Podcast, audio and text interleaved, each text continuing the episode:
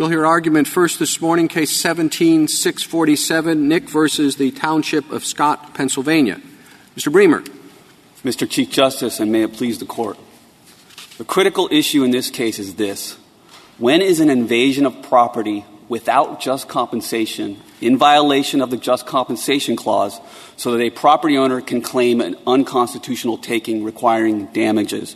The understanding adopted well before Williamson County and Dow and other cases is that the invasion itself gives rise to a constitutionally rooted claim for compensation, unless, as in Cherokee Nation, the government recognizes the owner's entitlement to compensation and provides a process for collecting it at the time of the invasion. This is the understanding that controls in takings cases against the United States under the Tucker Act, and there's no reason why we should have a different constitutional interpretation of the Just Compensation Clause simply because the defendant is a local government entity. But, in fact, Williamson County does adopt a conflicting and anomalous and mistaken interpretation of the Just Compensation Clause and holding that an invasion of property is not without compensation and not actionable under the Takings Clause until state remedies are exhausted. A basis for this understanding is this Court's decision. The initial basis is the Great Falls Manufacturing case. This is eighteen eighty-four. And in that case, this Court said that when a property owner has their inv- property invaded, they are entitled from that moment to go seek compensation on a constitutional basis. Well, Six- I mean, the, the question is whether or not to overrule Williamson County. And your assumption uh, thus far has been that it turns solely on when you have a complete violation of the Constitution and should be able to proceed at that point. But do we, is it necessarily the case that the, the same rule has to apply with respect to the federal proceedings and a state court proceeding? I mean, maybe what we're looking at is not something as grand as when the constitutional violation is uh, has come to fruition, but instead simply a rule about how those cases should be handled in state court uh, as opposed to federal court. Williamson County has what I think of as a special rule for state court proceedings that requires, obviously, you to go to the state court. And I'm just wondering if you can address that on its own without issuing some ruling about when a takings clause is complete and, and actionable.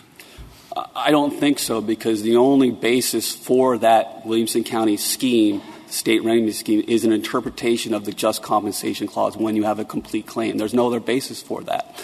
And so if you have a complete claim, as you do in the uh, in claims against the United States under Dow, if you have a complete federal claim, well, then you have a federal question and you have the option to go to federal court under Section nineteen eighty-three. That's the purpose of Section nineteen eighty-three, as you know. So I don't see how you – I don't think the Fifth Amendment varies depending on what court you're in or what you're defending in. I think the Just Compensation Clause has to be interpreted the same way in both of those circumstances. And there's no other basis for saying, well, state courts should have it first. That's that's the no exhaustion doctrine uh, in Monroe and other cases that this Court has rejected.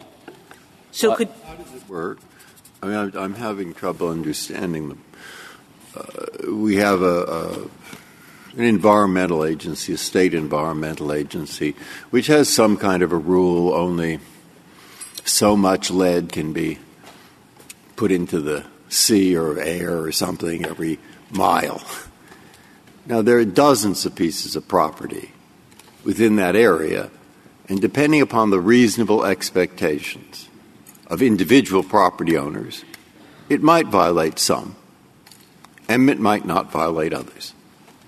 The state also has a system of courts that where there's a violation, they pay. Okay? So E P A state, what are they supposed to do? I mean, uh, how do we decide which ones are right and which ones are wrong? How do we decide which property owners do have the reasonable expectation and not? In your opinion, how do we do it? Well, that... Uh- As I understand your question. I mean, if you're E P A, you are the state E P A. You go into your office, uh, and there's a queue of people. And all of them are saying our property is being taken, and we all have different times of purchase, different conditions, da, da, da, da. All right. How do you decide who's entitled to it? That's a merits question. I know. I, under- I don't I, care what kind of question it, and, it is. I would like an answer to that question. Okay. How, how do you, do you decide the merits? How do you decide if the government, the, the E P A doesn't have to decide that. The, a pro, those property owners won't have an actionable claim until they have a ripe claim. There's been a final. No, I'm not asking you that. Okay. Uh, you are in the state E P A. Mister Smith comes in and Mister Jones. They each say, you have taken my property. The conditions are different. What do you tell them? They shouldn't be going to the state agency in the first place. They don't even go to the E P A? They, they don't even ask? If, they, if, if their property has been injured by an E P A rule, then they – and it's a final decision that injures their property, then they have the right to assert if that – No, it's not a final. What they, what they have in our state – they don't have a claim. Look, our state, if you think the state E P A took a piece of your property, go ask them for some money. And there's a good chance they'll give it to you if they think you're right. Well, there, you, so what happens? You, you can't ask for money, Your Honor, until you have an entitlement. And if the, the, the government, the E P A here... Sure I can. I can say, Mister Smith, give me some money. Well, well, well I just did. Well, in, then, then we're going to have a debate about whether I owe you money or not. No, and, no, I don't care. All I want is the money. And I want to know how you, the official, decide whether I'm right. You don't. It's not your job as the official. That so in other sense. Words, your proposal is of the, let's say, let me not exaggerate, fifty million rules in state agencies in the country, and let's say affecting only two hundred million people, that each of those people is not even to ask the state agency for money. It is to go to a federal court somewhere. Is that your position? No, not at all. What because, is it? Because they those... the situation you're describing, you still have exhaustion and variance and waiver requirements. I'll tell you what the exhaustion is. In our state, when the E P A takes something of yours in your opinion, you know what you do? Go ask them for some money. And if they think you're right, they'll give it to you. Now, what other exhaustion is there? The exhaustion I'm talking about is you have to have – we're not trying to – to abrogate all of Williamson County. You still have to have a right I'm claim. Not talking about Williamson County okay. or anything else. I just would like the answer the, to my an- question. You are As correct, I understand it, the answer is that the administrative agency is not the right proper place. Where is the proper to place? Adjudicate a takings clause. There, no, there's no adjudication. You well, would just like them to give you some money. So, look, the reason I'm asking this, if you, if you really – it should be obvious, but there is no practical way that I can think of to implement your rule. Because you have to go ask somebody for money. And they're going to say yes or no. And they're going to say yes or no in a tough case depending upon what papers you show them. That's called evidence. It's, it's, and then what the federal court will be doing will be just what they're doing now. They will be reviewing that evidence in the state. And somebody's going to say, you know, we have in our state a judicial review system, and you're barred by res judicata. In other words, we're not helping you by deciding in your favor. All we're doing is producing extra complication. That's at the root of my question. And I haven't even got to the tough part where you agree they have some money but only three dollars. And they think they're entitled to forty dollars. And so we have to have adjudications on that, too. Okay, just that's the whole point. Sorry to take so long, but there's, you seem there, not to see the connection. There's, there's no – well, I, I, maybe I don't. I'm sorry if I misunderstand you. But uh, there's no right to ask for compensation, and there's no duty on the part of the government to pay compensation until there's been an invasion of private property. At the time of that invasion, that's what creates the liability, is there's a the government has invaded your property and it hasn't given you anything or any guarantee of compensation. Well, let me so ask I suppose, essentially the same.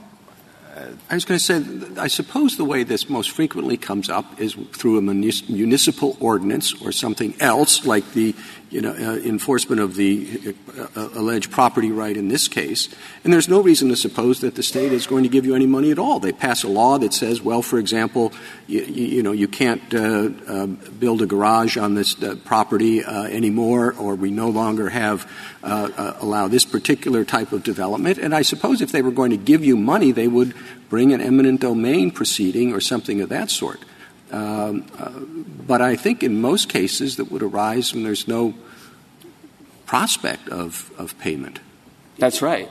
That's exactly right. And that's why the understanding under Dow, Dickinson, and Kirby is that if there's a final injury, an invasion of property, and there's no condemnation of it, that itself gives rise to your claim for compensation. Well, now, the government can have an exception. I mean, s- s- suppose that there were a statute of the kind that the Chief Justice was talking about, uh, an invasion of a property interest, and the statute actually said, or maybe the statute didn't say, but the people who um, were in charge of administering the statute made an announcement that if the regulatory invasion of property came to a certain level, invaded your property interests sufficiently, they would entertain Uh, a, a request for money.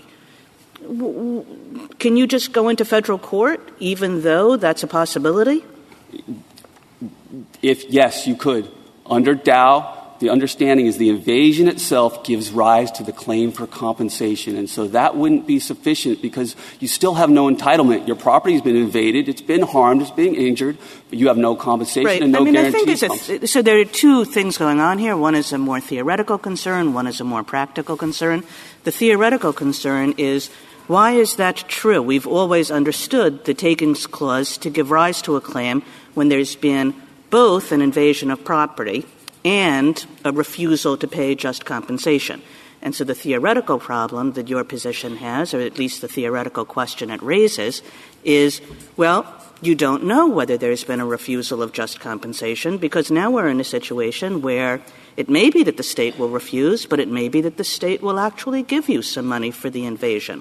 So, right. so that's the theoretical problem. Right. And then right. the practical problem is, in this period where you don't know whether the state is going to give you money or not going to give you money, it could, it couldn't, why should you be uh, – you know, this is Justice Breyer's concern. You know, everybody will just flock to federal courts, and the federal courts won't, won't know what to do with the case. Right. I understand those the two different concerns. The, the problem I have is with the first premise. You do know when your property is invaded by the government, it's taken the benefit of invading your land and using it for its purpose, and it hasn't given you compensation or secured your compensation. You are without just compensation at that time. That's the original understanding under Dow, Dickinson, Kirby, Clark, all the cases prior to Williamson County. You do know. So it's not at that, that time, just exactly when the invasion occurs? Yes. So if the if the state says we'll give you a check in a week, you've been No. You, you've had a, a, a, a or, or the state, you know, the state says, the state says, we will decide in a week. No, the, the first one is adequate under Cherokee Nation. That's why I changed it. The second one, no. See, it, it, it's been confusing, that, uh, this area, but when you when you look at it, you have the Dow is the original rule, the, the original rule of Great Falls Manufacturing. The invasion itself, when they don't condemn it, you have a claim then. And then Cherokee Nation created an exception for the government. Well, if you secure compensation... Right, but I'm, I'm, suggesting, you... I'm suggesting the government doesn't know yet. You have, you know, governments are slow. They have to have time to review the situation, to review the evidence that you're give, going to give them. It doesn't know yet. It's trying to figure out whether you should get compensation or not. What happens? Well, do you it, have a claim, a constitutional claim at that moment? If the, yes, if the government is fast enough to go into your property and declare it to be public access at that time and take the benefit of it without con- condemning it or providing compensation, yes, you have, even if it thinks it might decide later, yes, you have That's a compensation. That's not the easy case I'm thinking of. Imagine I'm your client. Forget I'm a judge. That's not too difficult. Uh, the, the, uh, I'm your client. I am the local agency. You are my lawyer.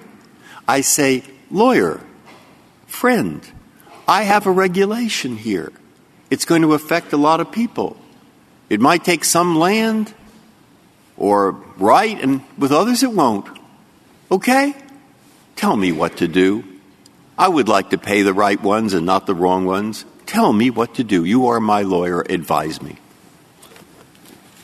What I would say to you is this, is that if the if you enact Uh, an ordinance that concretely harms and injures private property? It does some Those? and not others. And so I want to know what I'm supposed to do. And not only some but not others, but I don't know the land values of any of them. If you do not know what to do, then you go ahead and you enact the ordinance, and a property owner may bear the burden of bringing an expensive lawsuit to, under Section nineteen eighty-three or otherwise to prove that it's taking. It, if it's ripe, they may what, do that, just like in any other context. They may do that. Just like in the free speech, the seizure, the due process, if you make a final enactment that harms somebody, there's a risk that they may file a Section nineteen eighty-three lawsuit. But that's the price that was paid by the Congress when they enacted can Section I, nineteen eighty-three. Can I stop because I'm confused? Because there seems to be a very different theory that goes on with the federal government. May I continue, Chief? Oh, sure. All right. The federal government is permitted to pass a regulation to take property and to rely on the Tucker Act to have the claimant go into federal court mm-hmm. and ask for compensation. There's no entitlement for you to stop the litigation or to say there's been a taking until the process of the Tucker Act is completed. And then if you win, you get money, and if you lose, you don't. You're saying for the state it's different. It can't act to pass a regulation that may potentially, we don't know yet, take money. It can't take property in an emergency, let's say, um, without ending up immediately, according to you, in federal court, unlike the federal government, where you can't stop that from happening because um, you get potential compensation in the Tucker Act.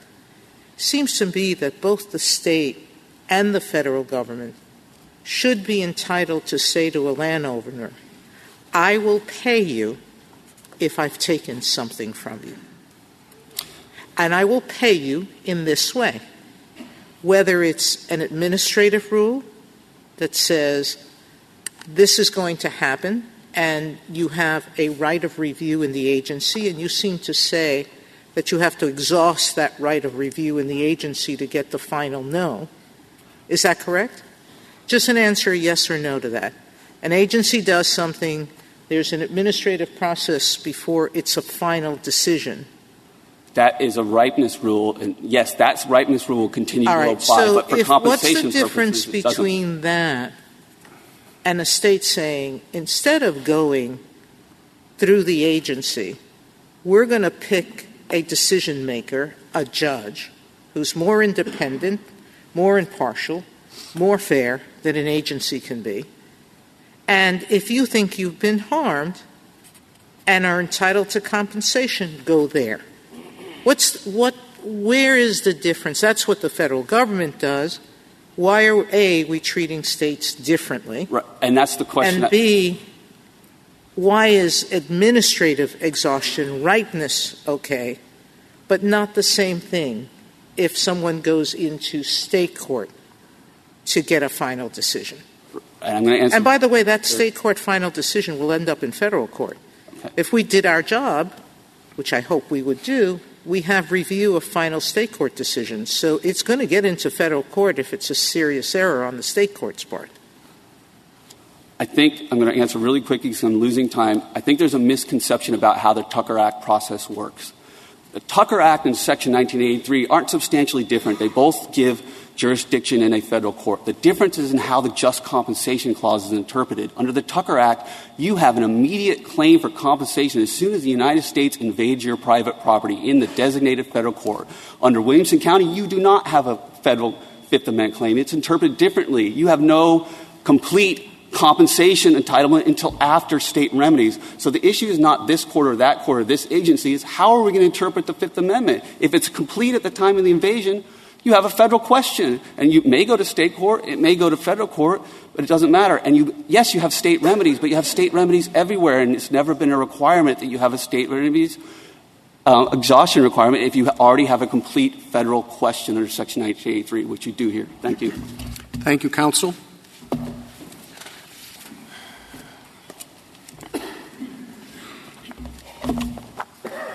General Francisco. Mister Chief Justice, and may it please the Court, I'd like to make two basic points that I think are responsive to uh, much of the colloquy that we've been having. First, we think that Williamson County's premise was correct, that the government doesn't violate the Takings Clause if it provides a mechanism for awarding compensation after the fact. But that doesn't justify Williamson County's conclusion that a Section nineteen eighty-three action is not available to redress the deprivation of the right to just compensation.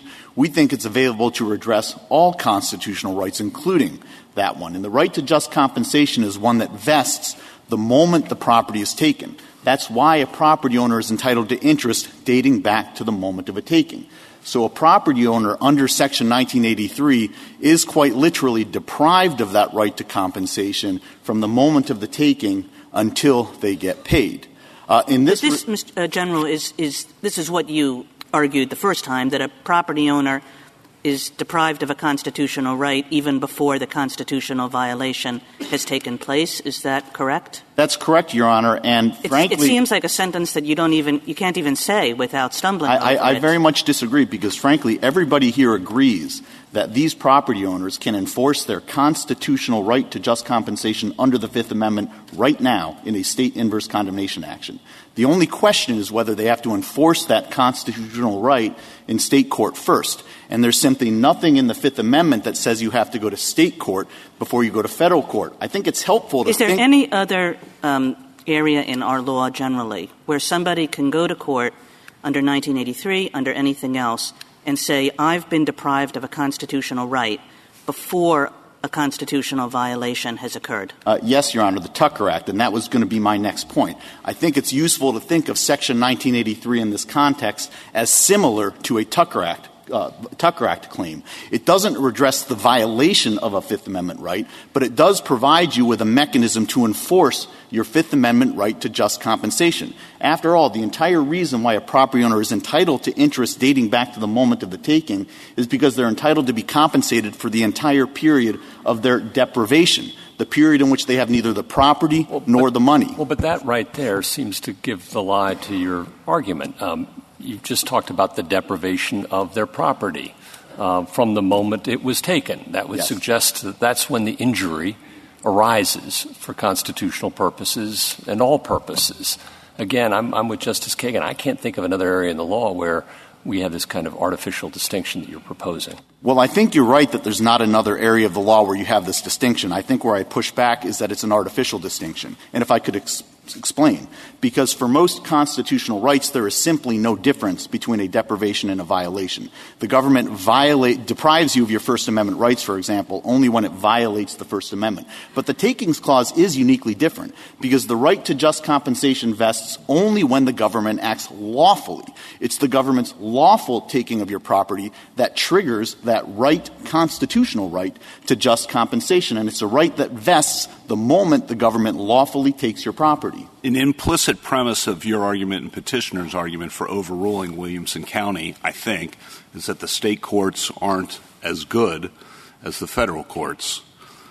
Why is that, in your view? Sure, Your Honor. And, and to, to uh, respectfully, it's not my judgment that state courts aren't as good. But it's the, the argument, Reconstruction-era Congress's judgment that state courts could not be fully entrusted to enforce federal constitutional rights. That's why I said a premise of the argument for overruling, because we need yes. more than just that it's wrong, right? There must be something more. And I think sure. the implicit premise is that the state courts aren't good enough in protecting rights. Is that because they're not quick enough, because they're not awarding enough money, because they're not competent enough? What is the implicit well, uh, premise? Your, of Your Honor, argument? I don't have any particular criticism of state courts today, but Section nineteen eighty-three was predicated on the Reconstruction-era Congress's judgment that state courts could not be fully entrusted to enforce federal constitutional rights, and that's why they created a dual system where every individual would have a right to didn't access. Williamson, I'm sorry to interrupt. Didn't Williamson County necessarily reject that interpretation of nineteen eighty-three? Uh,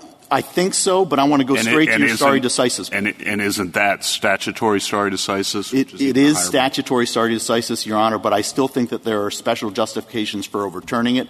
Principally, this Court has never actually explained Williamson County's rationale, and as a result, I think it has had the unintended consequence of closing the federal courthouse doors to an entire category of takings claimants, and that's something I don't think Williamson County envisioned when it issued its decision. Can I just get more on what are the problems in state courts? State courts are not doing a good job because — Again, Your Honor, I am not here to take the position that today state courts are not capable of resolving takings claims. We do not have that criticism today of state courts.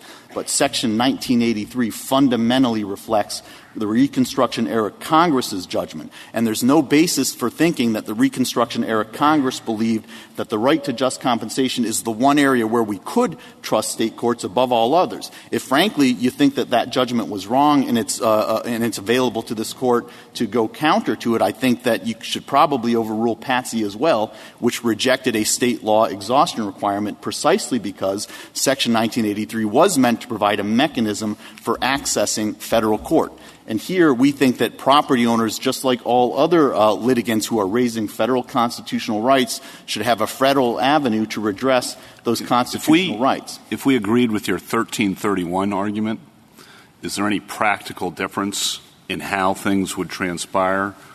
Uh, I think for the most part... Between and that, that and your nineteen eighty-three yeah, argument? And that was the point I was going to pivot to next. I think that you can effectively reach the same result under our International College of Surgeons Section thirteen thirty-one argument. Because under International College of Surgeons, this court made clear that if a state cause of action pleads a federal takings claim as such, then that federal takings claim presents a substantial federal question that arises under the Constitution for purposes of thirteen thirty-one. And yes, Justice Kavanaugh, I do believe you can effectively reach the same result through our International College of Surgeons argument, and that does not require you to overturn Williamson County. So we think there are essentially two ways that you could go at this problem here. One is to take on Williamson County directly and overturn it, and we do believe it was wrongly decided.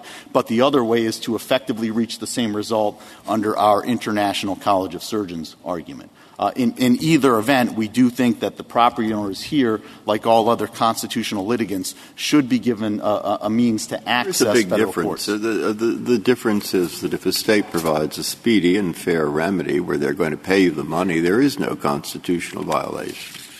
Uh, and I can't think of a difference with that. And the trouble with that is that once you say that, of course, they have to have some procedure for deciding whether there's a uh, such a, a payment has been made or will in the three days be made. And once you say that, you're back where you started because it's going to be a state administrative procedure possibly reviewable in state court.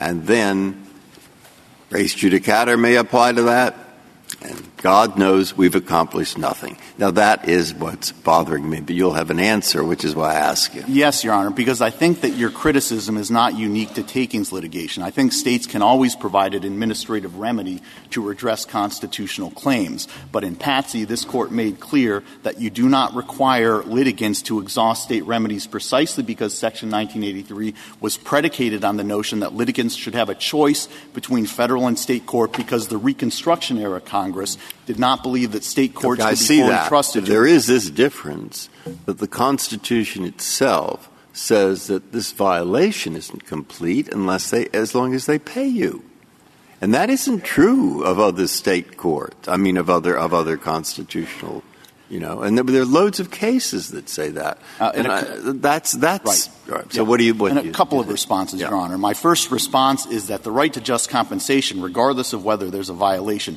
is one that vests immediately. That's why when you're suing the federal government for a takings claim, you can march into the claims court uh, and, and demand just compensation in a ripe cause of action. And it's also why these litigants can march into state court tomorrow with a ripe cause of action under the Fifth Amendment and demand just compensation. So I do think that there's a meaningful difference between the takings clause and other constitutional constitutional provisions in that regard, and that here the right to just compensation vests before there's a violation. So I think it's it's helpful to think of nineteen eighty-three and, frankly, to think of state inverse condemnation actions as similar to a Tucker Act claim. General, They're all, yeah. um, you've expressed some concerns about this court's adopting Mister Bremer's argument. What, what exactly are those concerns? So at least as we understand that argument, Mister Bremer's argument is that there is a constitutional violation if the state takes property but doesn't uh, admit that it's a taking at the front end. Well, we, we think that that's contrary to the Tucker Act, and it would effectively require federal government officials to determine on the front end whether their action constitutes a taking before they proceed, since after all, may I finish, Your Honor? Since after all, federal government officials are duty-bound not to violate the Constitution. We don't think that's required because the Tucker Act constitutes an implicit promise to pay in the event that there is a taking. But it doesn't change the fact that we think a Section nineteen eighty-three action is available. Thank you, General. Thank you, Your Honor.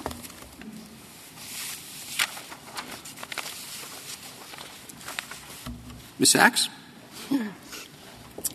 Mister Chief Justice, and may it please the Court, the Williamson County ish- decision, which is at issue here, needs some context that I think will answer some of the questions we've been hearing, uh, because the presentation of Williamson County as something that completely changed an existing landscape is simply not true.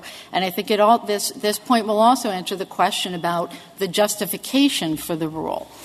The big change in this area, the sea change, was the Monell decision when this Court decided that municipalities could be sued under Section nineteen eighty-three. Before that, none of this was an issue because a, a takings claim against a municipality would be that claim in state court for compensation. In Williamson County, this Court first time had to address sort of the marrying of two long-standing doctrines for the first time. One was a claim under Section nineteen eighty-three relying upon a deprivation of constitutional rights, a required element of Section nineteen eighty-three. The other long-standing doctrine is that the Fifth Amendment is not violated. Uh, a, a property owner is not deprived of any rights under the Fifth Amendment where the uh, government has provided Uh, a reasonable, certain, and adequate means to recover just compensation. And that is not dependent — this Court has never made it dependent upon whether or not the government admitted to the taking. So in that respect, we agree with the Solicitor General's position. There were there are at least ten cases merging, over — You You are merging the executive branch of the state government with the judicial branch of the state government. So — and maybe that's right, but this is the situation that is troubling to me. The, a municipality uh, enacts a regulation, and the property owner says, wow, this regulation goes so far, it completely deprives my property of any value. This is a taking of my property. And goes to the municipality and says, you have effectively taken my property. Will you pay me just compensation? And the municipality, speaking for the executive branch of the Commonwealth of Pennsylvania or whatever state is involved, says, absolutely not, we're not going to pay you one penny. Now, of course, if you want to take us to court, we're going to fight you tooth and nail all the way through the state court system. And if, in the end, you get a judgment that says that there was a taking and you're entitled to a certain amount of just compensation, we're going to pay that. Now, you're saying that there has been no violation of the Takings Clause until the end of that state court litigation, right? We are saying there has been no constitutional violation until there is a, a, a failure to provide the process for recovering just compensation. So where the state provides that process, and it, in the, it, I think following up on Your Honor's example, it's what Pennsylvania does, and there's no constitutional reason a state can't do what Pennsylvania does. The uh, responsibility for adjudicating whether or not a taking has occurred at all and what compensation is due can be delegated to the state courts. Uh, that's perfectly appropriate, and it certainly makes perfect sense in the regulatory situation like we're facing here, I think for the very reason that Justice Breyer posited and that this Court has recognized many times. Regulatory enactments pose the most difficult issues for this Court as to when they are and are not a taking. Even for this Court, there are so many different ways property rights could be affected. There are so many different properties that could be affected. If you're a lawyer advising a municipality about a proposed regulation that might cause property owners to uh, litigate the question of whether there was a regulatory taking and demand just compensation, would you not try to determine whether those might be valid and therefore how much money your municipality might be out of if they went ahead with that regulation? You would just plow ahead with the regulation and say, well, you know, we don't really know and we don't really care. And if at the end of this litigation process it ends up costing us twenty million dollars, so be it. Is that what you would do?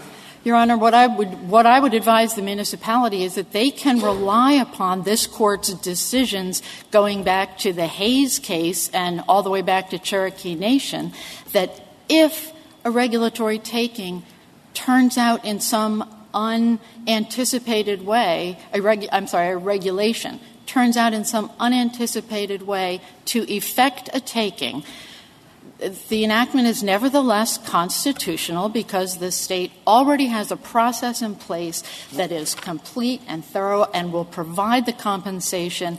And if the property owner does go to state court on something that the state or the municipality did not think was a taking, and the court says it is, the court will assign compensation. You're really telling me that you would, you're telling me you would not uh, tell the municipality you ought to think about the budgetary consequences of what you're doing? Well, Your Honor, I think that uh, I, I assume that every municipality, Uh, certainly in these days, has to think about the budgetary com- uh, con- uh, consequences of what they're doing. But I think your question is, in enacting a regulation, do they have to assume that it's going to be unconstitutional if they is don't there, pay up front? Because is, that's the argument. Is there some kind of middle position here? I mean, uh, it's an unusual provision. Uh, it provides for compensation. And so if the state's going to give the compensation, no problem. And there has to be some method of finding out whether there is or is not compensation owed. But hasn't the court said something like the state system has to be fair to do that thing it promises to do? And what about adding speedy? I mean, I think what people are worried about is that, that they're tied up forever in the state courts and then they can't even get to federal court. But could you say where the state doesn't have a speedy, fair system for determining whether there's compensation or not, then you can go into federal court. That would be totally practical, but I, not but not uh, beyond the words of the Constitution in this area. And I think that is already inherent, Your Honor, and, and we agree in the Section nineteen eighty-three test, because there has to be that reasonable, certain, adequate process. And well, what this counts court is, has I'm what sorry. counts as speedy in the Pennsylvania court system? Yeah. What is speedy? Yeah. Oh. If, you fi- if I file one of these cases, I – well, in this case, Miz Nick says you're violating her property rights because your rule is people get to walk all over land to go see the old gravestones. And uh, she brings a suit. How long would it take her to get a decision through the Pennsylvania Supreme Court? Uh, well, it would have been over before now, Your Honor. But I think the important part is where it starts, because I don't think we can assume that the state court wouldn't properly apply the law at the outset. The inverse condemnation no, the action in Pennsylvania. Court, I'm, sorry, I'm sorry, go ahead.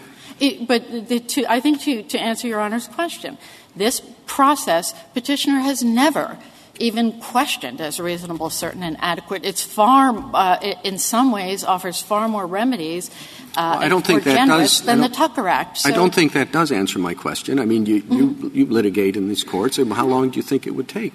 For an average? Inverse condemnation action to go through the the determination? Two years, perhaps, because they're entitled to immediate appeals, and every aspect of the statute, unlike our standard procedures, emphasizes promptness. Every stage along the way, assigning a board of viewers, holding a hearing, assessing the compensation, all has to happen promptly. This is a very, very favorable process for the property owner. Why would the, and if it would, weren't, I'm sorry. Would the property owner be entitled to attorney's fees if the property owner prevailed? Yes. Under Pennsylvania law? Yes. Would be entitled to attorney's fees? Yes. Why do you want to be in state court? Because it, Mister Mister Mister Court, Bremer wants to be in federal court. You want to be in state court. The, it, it, it, does he want to be in federal court because he thinks the state courts are bad? Do you want to be in state court because you think the federal courts are bad? Your Honor, I think — of course not, Your Honor. So why do you want to be in state court? Um, you want the I, home court advantage, right? That's what all that's what all litigants and lawyers want. They want the home court advantage. No, because this the no? question of how to get into federal court, it relies on on a, a, a preliminary determination that we've somehow violated the Constitution, and that's what we don't want. We uh, the the Section nineteen eighty-three interpretation that has been posited by Petitioner and by the Solicitor General, that Section nineteen eighty-three now doesn't require a violation. It can just be used as an alternate enforcement You're mechanism. Telling me that you have that no is, practical reason for wanting to be in state court as opposed to federal court. It's no, just some airy theoretical idea you no, m- that, that the state court I, is where this belongs. I think there's a, I think there's a, a legal uh, reason as far as doctrine, and there's also a practical reason, Your Honor. I think doctrinally, I think the states have they're, they're the best places to look at all these issues of state law that involve balancing a lot of local interests. They have an interest in shaping state property law. But as a practical matter, you're you also talking with, ab- I'm sorry, please finish. Uh, I'll be quick. As a practical matter, you're also talking about requiring local municipalities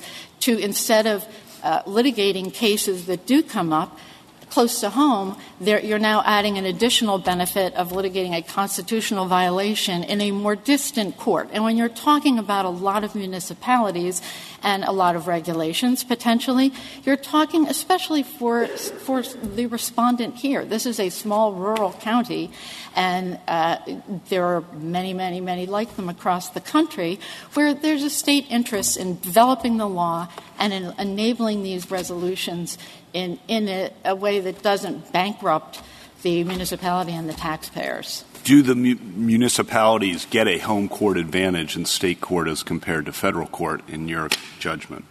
No, Your Honor, I would say no, and I would also say that that is this court's role. This court has said that most of its takings litigation comes from state courts of last resort. This court can, can correct any misapprehensions or misapplications of federal law, if this court sees that, and, and, and always has. So, so that the, the, the difficulty, Miz Sachs, with your position, I, I don't think that there would be any difficulty if it weren't for preclusion rules. Because if it weren't for preclusion rules, you would go through the state system, and if you were dissatisfied, then you would have a federal claim, you would file your federal claim. I think the difficulty with your position is not Williamson, which says go to the state courts first. It's San Remo, which says that the federal courts are going to be applying preclusion rules, and the state court's judgment is going to be effectively final.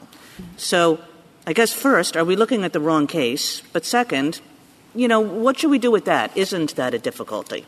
I think that, that San Remo is, is a great place to start, Your Honor, because in this, in San Remo, this court teed that up for Congress. This is an issue that Congress could address.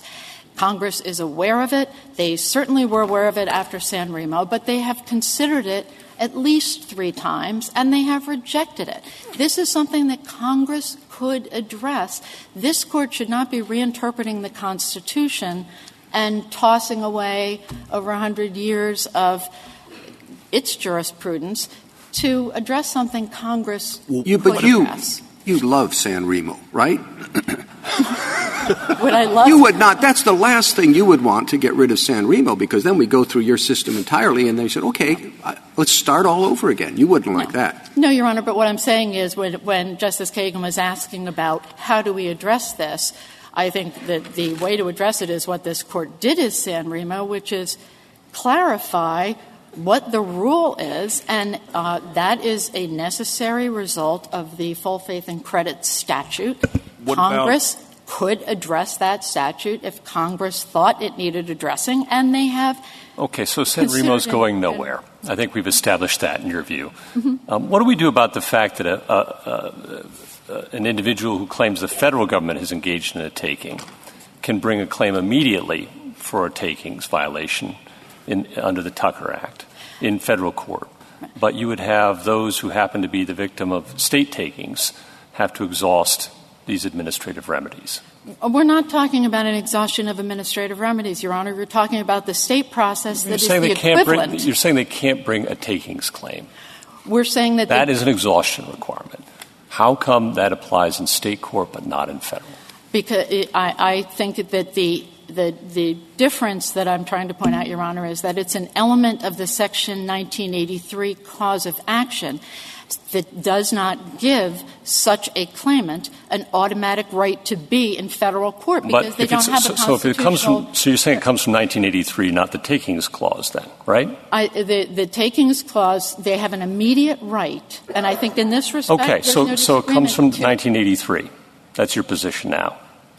That... The, the the fact that they do not have a federal cause of action, yes. Okay. There, there, there's, there, Congress okay. has not given... What do we do about a, the fact that we've said repeatedly that there is no exhaustion requirement in nineteen eighty-three? Now, maybe there should be.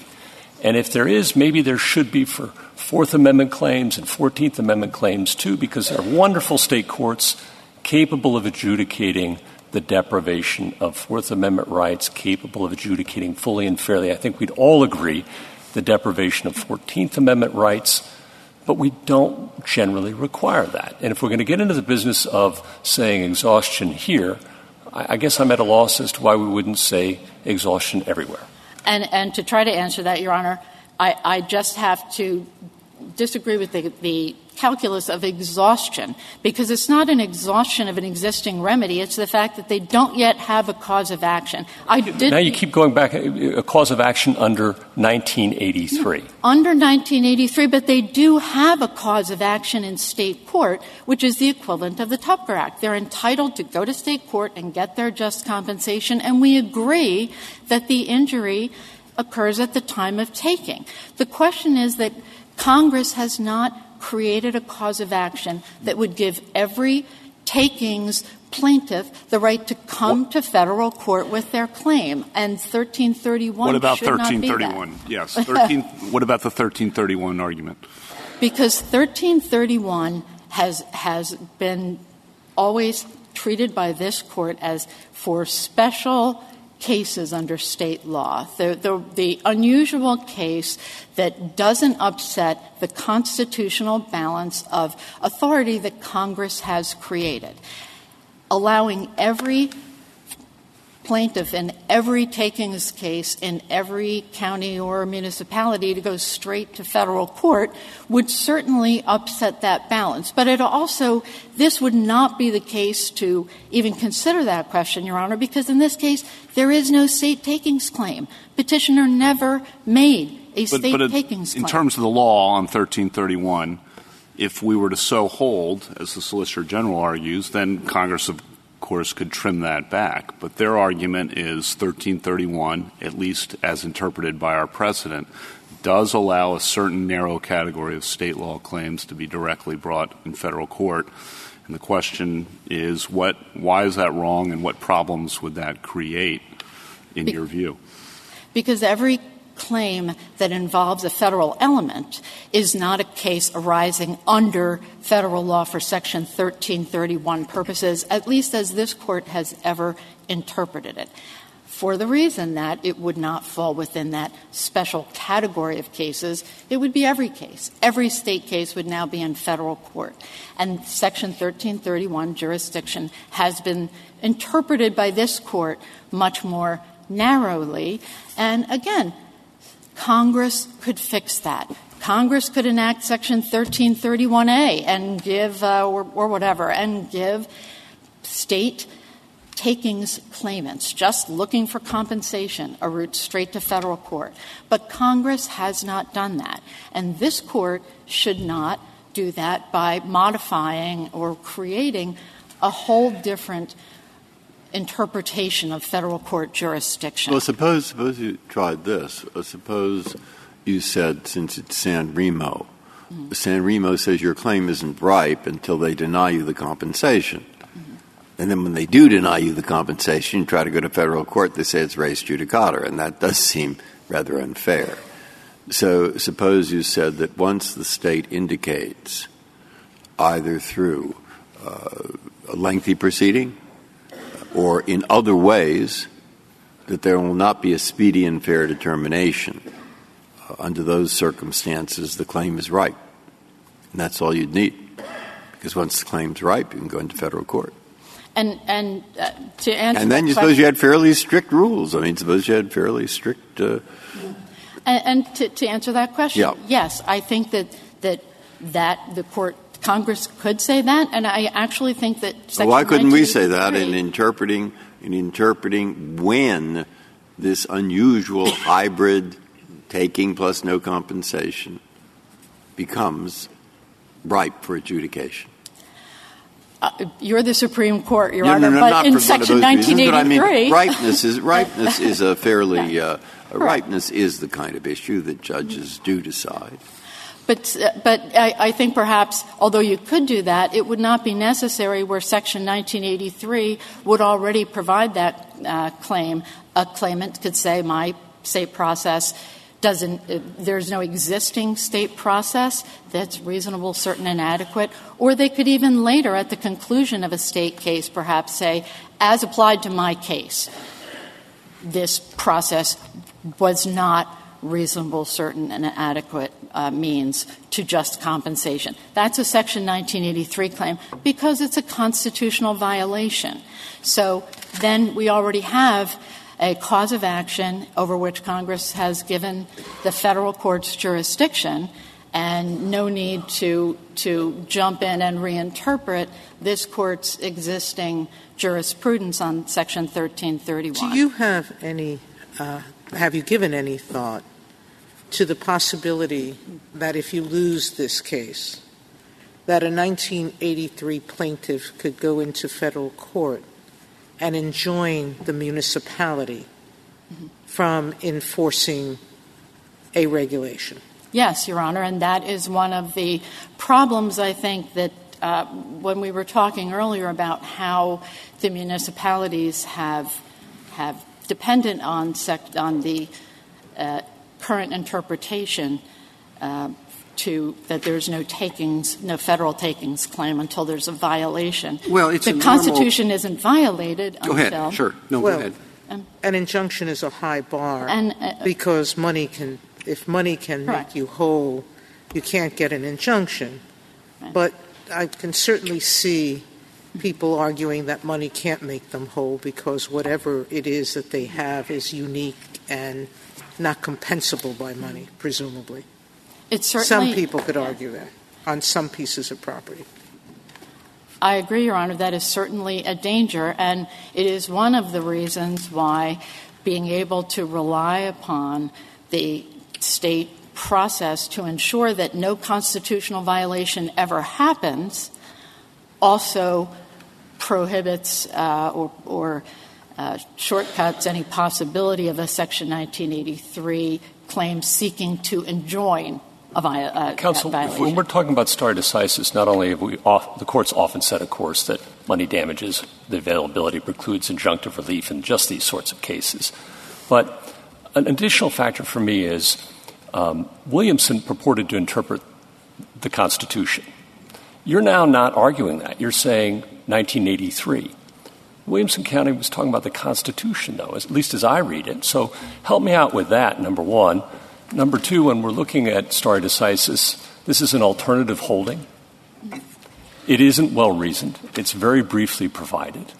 Uh, and it's inconsistent with a lot of other law that's developed around it, including First English, which this court has held that the, the deprivation of the right takes place immediately. So uh, all of those factors seem to weigh against you. What do we do about that? Uh, Justice Gorsuch, let me go back to the, the first part of your question, which is the uh, the violation under uh, Williamson County. And was Williamson County talking about the Constitution or Section nineteen eighty-three? And I would respectfully disagree because the okay, entire definition... Okay, assume you're wrong on that, then what? I'm, so, I'm sorry? The, Assuming I disagree with you on that, then what? I would say that you still have to have a constitutional violation, and that Williamson County, the only claim... The precedential force you would concede if Williamson County was interpreting the Constitution, the precedential force... is diminished when you're arguing only it's a, a matter of interpreting nineteen eighty-three, right? Statu- well, actually, statutory decisis has a stronger, yes, stronger stare decisis effect. So if it were only constitutional, I would agree with Your Honor But that, again, that's a that's a supposition, because the only claim raised in Williamson County, just like the only claim raised in this case, was a Section nineteen eighty-three claim. And so to answer Your Honor's second question about whether Williamson County was well-reasoned, it is when you put it back in that context.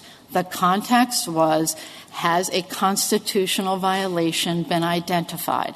And there was no constitutional violation because the petitioner there had not been deprived of a reasonable, certain, and adequate means of uh, getting compensation. It, and therefore, there is that, that was the, the that marrying of the two doctrines that I talked about before. The Court did talk about the constitutional requirements and what would violate the Fifth Amendment, but they found that a Section nineteen eighty-three violation had not occurred. If Williamson County is wrong, you argue that it still should not be overruled. Why? Your Honor, because the the, the underlying principles of Williamson County are what municipalities have relied upon. And how do and they rely on them? They've relied upon them by enacting litigation, uh, reg, I'm sorry, regulations, ordinances, statutes, knowing that they cannot be attacked as unconstitutional for failing to provide just compensation. They, they well, they know, know they can be attacked in state court. They can, they can be, compensation can be requested, but the enactments are not rendered unconstitutional by failing to provide just compensation. And that's a, a really important difference, and goes back to one of the questions here before about, about regulatory takings and their difficulty. I think it's, it's important just to keep in mind that when this Court uh, found in the Mahon case in nineteen twenty-two, um, the, the, the doc sort of created the doctrine of regulatory takings in the first place. It was against an existing backdrop of the Hayes case just two years earlier, where this Court held that a, a, a inverse condemnation action was a reasonable, certain, and adequate method for obtaining compensation, even where the government, as it did in that case, denied that there was any taking. This Court has held that many times since then. You've to- you totally lost me in your mm-hmm. explanation on I, what, where, the, where the municipal reliance is. Because if, if, the, if municipalities – the reliance, I guess, maybe I can say it is on the front end. Your Honor, it's not on the back end, are they going to federal court or state court? It's on the front end, are their enactments constitutional or are they not constitutional? Yeah, and, and that's that going to be decided if it's, you know, if the property owner disagrees, it's going to be contested in state court or in federal court. I, I don't understand the difference. What's, wh- where's the reliance? Other than reliance on the fact that, well, if we go ahead with this, at least we're going to get, and, and it's challenged, at least it's going to be in our own courts. Because the basis of the challenge would be different, Your Honor. No, well, they, how is it different? Because under Section nineteen eighty-three, the claim is that the municipality has already violated the Constitution. And they, under a state inverse condemnation action, it's a, a claim for, for compensation. But you conceded that there is a violation of the Constitution. I mean, you, you acknowledge that the violation of the Constitution is complete. So, no, Your Honor, okay. if, I, if I said that, let me back up. The injury. Well, I, there is an I, I, I'm injury, sure I heard is... that, um, and, and I'm quite sure I heard that, counsel, that you said the problem okay. here is that there's no nineteen eighty-three cause of action, correct. Not that there's a violation of the Constitution, absence no. of that. The nineteen eighty-three cause of action requires violation of the Constitution, Your Honor. So I, I don't know if I missaid that. Let me say it again. A nineteen eighty-three action requires a violation Surely, of the Constitution. Surely. But again, counsel, I, I, I'm pretty sure I heard earlier okay. that uh, you then, acknowledge that there's a violation of the Constitution upon the taking and the failure to provide compensation. We said as much in First English, no. right? It, it, no, only when there's not, yeah, in, where there's no process provided. And I agree with Your Honor. If there's no process provided, then yes, the taking and the violation happen at the same time. But the, the, the injury, that's the taking, is not the same as the violation. And I think that is really important to keep in mind, because I think there's been a lot of conflating of those two terms in talking about a federal takings claim versus a constitutional a claim for a constitutional and, and violation. Miz Sachs, tell me if I'm wrong, but I understood the argument you were just making is very similar to the general's argument at the end of his argument, where he said if, if um, Mister Bremer's theory were accepted, it would put employees of the government in a very ticklish situation, because at a much earlier time, you would be forcing employees to say, we're going to go invade the Constitution. Isn't that right? Yes. Correct, Your Honor. So you are adopting the government's view on this score? On on. We, we are in agreement with the government with respect to the, the fact that a, an inverse condemnation action provides what the Constitution requires. I think uh, the Solicitor General says it provides what the Constitution requires, all that the Takings Clause requires under the Fifth Amendment. And yet somehow the Solicitor General says that's not true when a state does the same thing. And that's where we greatly disagree. The Section nineteen eighty-three provides remedies coextensive with the fourteenth Amendment. The fourteenth Amendment does not put greater burdens on the state than it does on the federal government. Uh, the you. Solicitor General cannot have it both ways. Thank you, Your Honor. Thank you, Miz Sachs. Uh, Mister Bremer, two minutes remaining. Thank you, May it please the Court. I want to talk about state courts real quickly. One of the problems in just saying, well, it's a wash, and you can bring your Fifth Amendment claim in state court, so what's the problem? Is you can't bring your Fifth Amendment claim in the state court. Williamson County says this: no Fifth Amendment takings clause claim exists until you use a state law inverse condemnation process. In federal court or state court, it does not exist. While over in the t- court of claims, it does exist. And since you have to use that state law inverse condemnation process, it's different in every state. There are different procedures, different rules, and until you go through all that state law uh, procedure, you don't have a Fifth Amendment claim. But why is the Just Compensation Clause different? Is the substance of the claim any different from the takings claim? In many cases it is, yes. In a state law inverse condemnation cases, it's, in many cases it is. In many states, you have to file a writ of mandate action first before you can bring that inverse condemnation. Inverse condemnation requires that initial writ of mandate action to try and invalidate, and Section nineteen eighty-three doesn't require that, and Just Compensation Clause doesn't require that. The other point I would like to make real quickly is that the government doesn't have to consider every regulation to see if it's a taking unless it wants the benefit of the Cherokee Nation exception. That's a benefit for the government to say, oh, we're going to consider if it's a taking and, and admit it and provide a process. That's not a burden. That's a benefit. It can go under the regular rule just like every other constitutional provision and decide, look, we're going to do this, final act. It may what harm happens, some people. What happens when the government says, yes, the graveyard ex- um, um, municipality ordinance requires compensation. Everybody who has some person living there or um, uh, gets compensation. That's now the- somebody comes in and says, I have my goldfish or my dog buried there. Why shouldn't I get compensation for the people who want to come visit, the prior owners who want to visit the dog cemetery? Well, that person can go to federal court now, no, even though I, the state has said we'll pay compensation for a taking?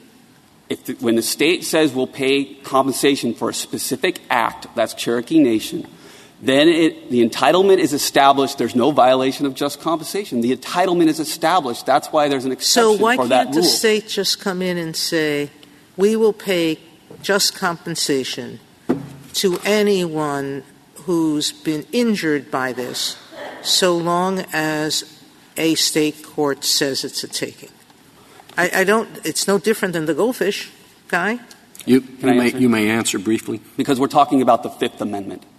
There are state remedies for many, many injuries, but there are also federal remedies, and the Fifth Amendment stands on its own. And if the just compensation is complete at the time of invasion, and when the United States invades you, it should be complete at the time when the local government invades you. And we wouldn't have all these problems with res judicata removal that make the state court option practically unviable and unpredictable. Thank you, counsel. The case is submitted.